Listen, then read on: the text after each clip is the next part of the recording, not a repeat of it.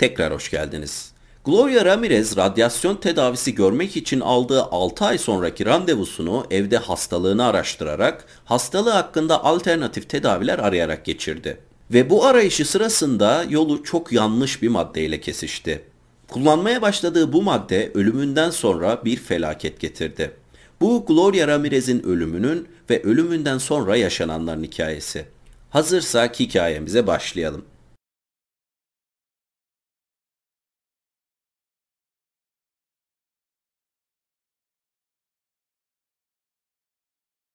19 Şubat 1994 akşamı Kaliforniya'da yaşayan bir adam 911'i aradı.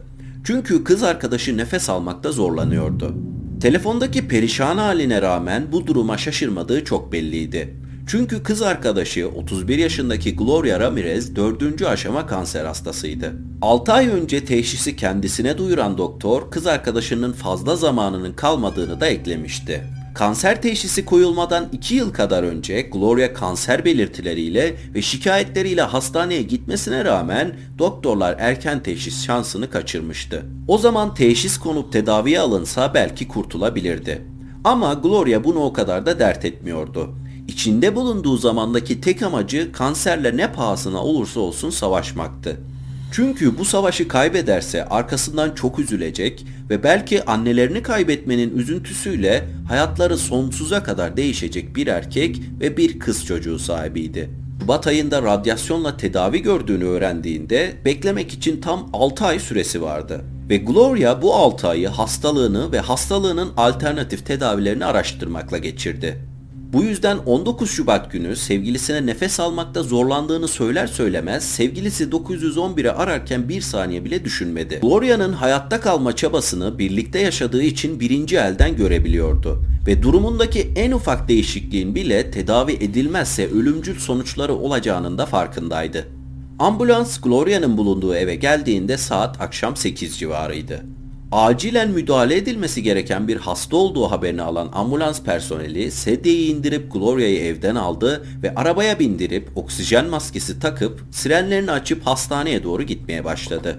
Hastaneye gidiş yollarında arkada bulunan acil tıp teknisyenlerinden birisi 33 yaşındaki Doktor Julia Gorczynski'yi arayıp durumu ağır olan bir hasta getirdiklerini nabzının stabil olmadığını ve yakında durumu kontrol altına alınmazsa hastayı kaybedeceklerinin haberini verdi. Telefonu alan Doktor Julie travma odası bir adını verdikleri acil müdahale edilmesi gereken hastaların tedavisi için kullanılan odayı zaman kaybetmeden hazırlamaya ve gerekli personeli toplamaya başladı. Bu Gloria ve ailesi için alışılmışın çok dışında bir durum olsa da hastane personeli için günlük yaşanılan bir durumdu. Vurulan, bıçaklanan, kaza geçiren onlarca insan her gün bu odaya giriyor ve durumları kontrol altına alındıktan sonra ayrı bir odaya alınıyordu. Bu akşamında diğerlerinden farklı olmayacağını düşünüyorlardı. Ama yanılıyorlardı.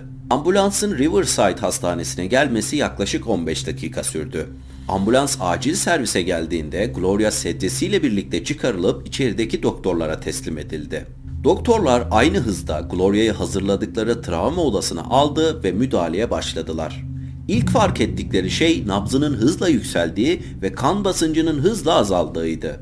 Bu yüzden bu semptomları gösteren bir hastaya uyguladıkları tedaviyle başladılar. Ambulansta takılan oksijen maskesini çok daha kuvvetli bir versiyonuyla değiştirdikten sonra kuvvetli ağrı kesiciler, kuvvetli sakinleştiriciler bulunan bir serum takıldı. Başta bu müdahale işe yaramış gibi gözüküyordu. Çünkü Gloria'nın nabzı yavaş yavaş normale dönmeye başlıyordu. Ama çok uzun sürmedi. Kısa süre içinde Gloria'nın kalp atışı o kadar hızlandı ki kalp atışını gösteren monitörlerin hepsi bir anda ötmeye başladı. Çabucak müdahale edilmezse hastayı kaybedeceklerini düşünen Doktor Julia ve ekibi elektroşok tedavisi uygulamak için Gloria'nın tişörtünü kesmeye başladı. Elektroşok cihazı tedavi için hazırlanırken odada bulunan herkes tuhaf iki şey fark etti. İlki Gloria'nın nefesinden gelen kokuydu. Sarımsağa çok benziyordu. İkincisi ise Gloria'nın teni çok yağlı gözüküyordu. Ama o an odada bulunan hiç kimse bunu ikinci kez düşünmedi. Çünkü çoğu hasta aniden gelişen şikayetlerinden dolayı duş almadan veya dişlerini fırçalamadan gelebiliyordu. İki kişi Gloria'ya elektroşok tedavisi uygularken diğer doktorlar hastalığını anlamak için kan örneğine bakmak istedi. Alkollü pamukla Gloria'nın kolunu temizledikten sonra hemşirelerden biri şırıngayı damarına batırdı ve yavaş yavaş kan almaya başladı. Ama kan alma işlemi başlar başlamaz travma odasını başka bir koku kaplamaya başladı. Bu seferki bir tür kimyasal gibi kokuyordu. Kan alma işlemi devam ederken yüzünü ekşiten hemşire kan almayı bitirdikten sonra kan dolu şırıngayı Doktor Julia'ya uzattı. Doktor Julia kendisine uzatılan şırıngaya baktığında daha önce hiç görmediği bir şey gördü. Kanın içinde beyaz kristaller vardı. Julia daha dikkatli incelemek için şırıngayı kaldırmak üzereydi ki şırıngayı kendisine uzatan hemşirenin yere yığıldığını gördü. Yere yığılan hemşire çabucak bir sedyeye koyulup dışarı çıkarıldı. Çünkü dikkatlerini vermeleri gereken durumu ağır bir hasta zaten odadaydı. Bayılan hemşire odadan çıkarıldıktan sonra Julia'de sersemlemeye başladığını hissetti. Doktorların dikkatini dağıtmamak için elindeki şırıngayı alüminyum tepsilerden birine koyup odayı terk etti ve dışarıdaki koltuklardan birine oturdu. Julia'nın ameliyattan çıkıp dışarıdaki koltuklardan birine oturduğunu gören hastane görevlilerinden biri gelip her şeyin yolunda olup olmadığını sordu. Julia cevap vermeye çalıştığında konuşamadığını fark etti. Cevap vermek için ne kadar çabalasa da ağzından bir kelime dahi çıkmıyordu ve çok geçmeden gözleri kayıp kendisi de bayıldı. Julia dışarıda bayıldığı sırada travma odasındaki doktorlar ve hemşireler de sıra sıra yere yığılmaya başladı. Hala kendinde olan doktorlar ve hemşirelerse vakitleri varken çığlık atıp odadan kaçtı. Dakikalar içinde hastanenin tamamen boşaltılması için uyarı yapıldı.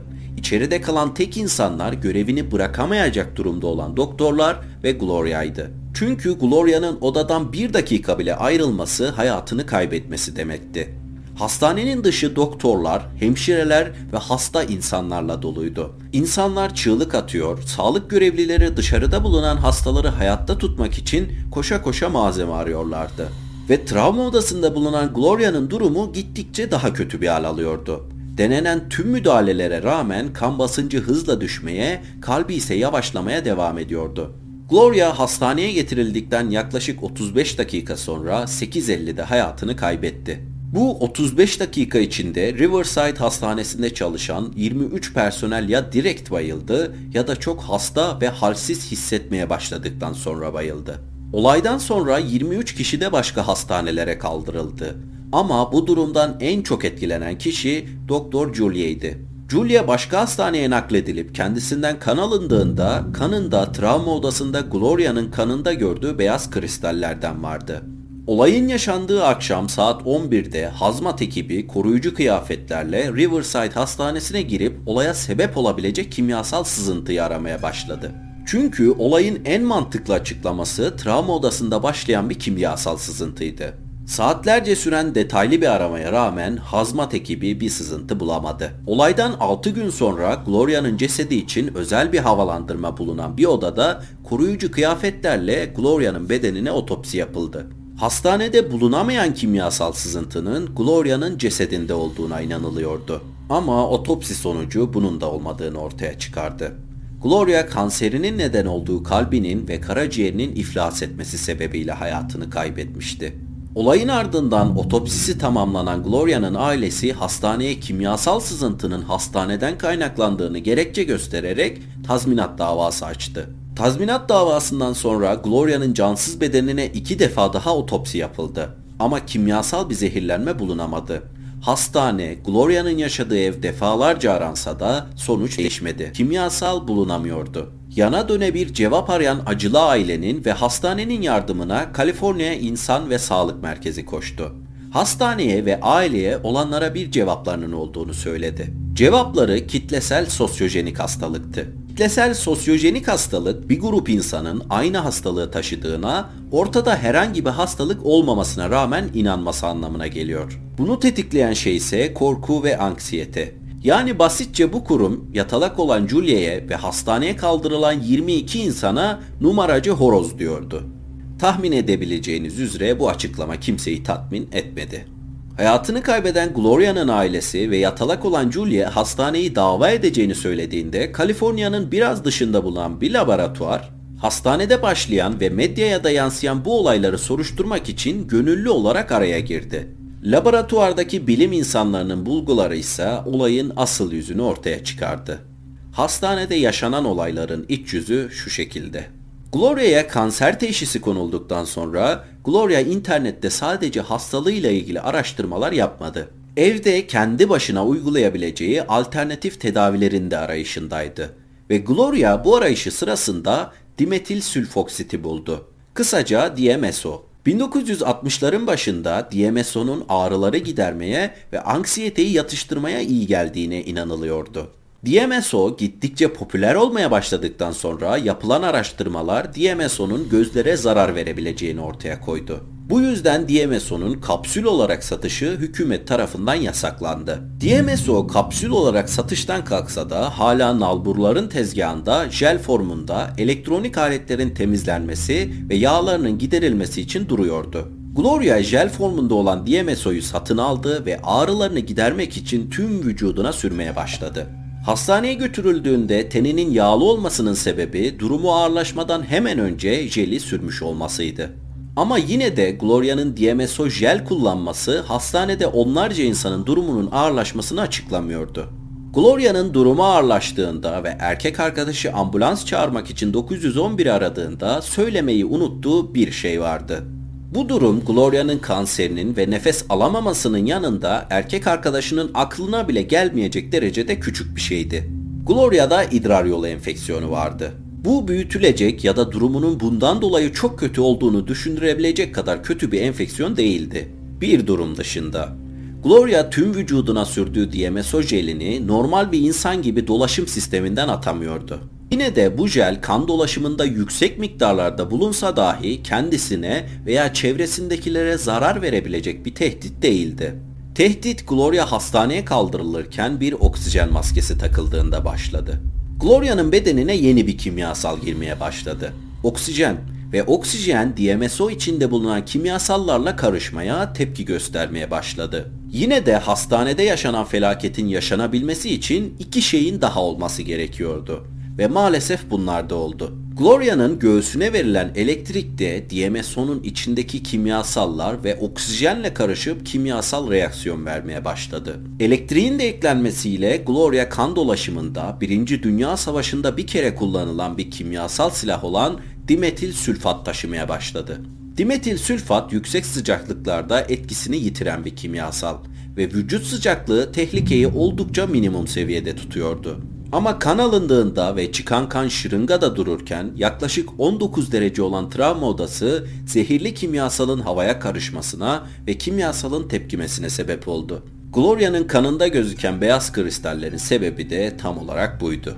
Gloria'nın ailesi Gloria'nın DMSO kullandığını reddetti ve ölümünden dolayı hastaneyi suçladı. Hastane Gloria'nın ölümünden dolayı ailesine 800 bin dolar tazminat ödedi ama ölümüyle ilgili hiçbir suçlamayı kabul etmedi. Doktor Julia ise hastaneye açtığı davayı kaybetti. 8 ameliyat daha geçiren Doktor Julia başka bir hastanede doktor olarak çalışmaya devam ediyor ve travma odasında yaşanan yıkımın kendisini daha iyi bir doktor yaptığını söylüyor. Vakit ayırıp dinlediğiniz için teşekkür ederim. Aşağıya bırakacağım sosyal medya hesabımdan bana ulaşabilir, hikaye önerebilirsiniz. Kendinize iyi bakmayı ihmal etmeyin. Ve hala abone değilseniz abone olmayı da unutmayın. Hoşçakalın.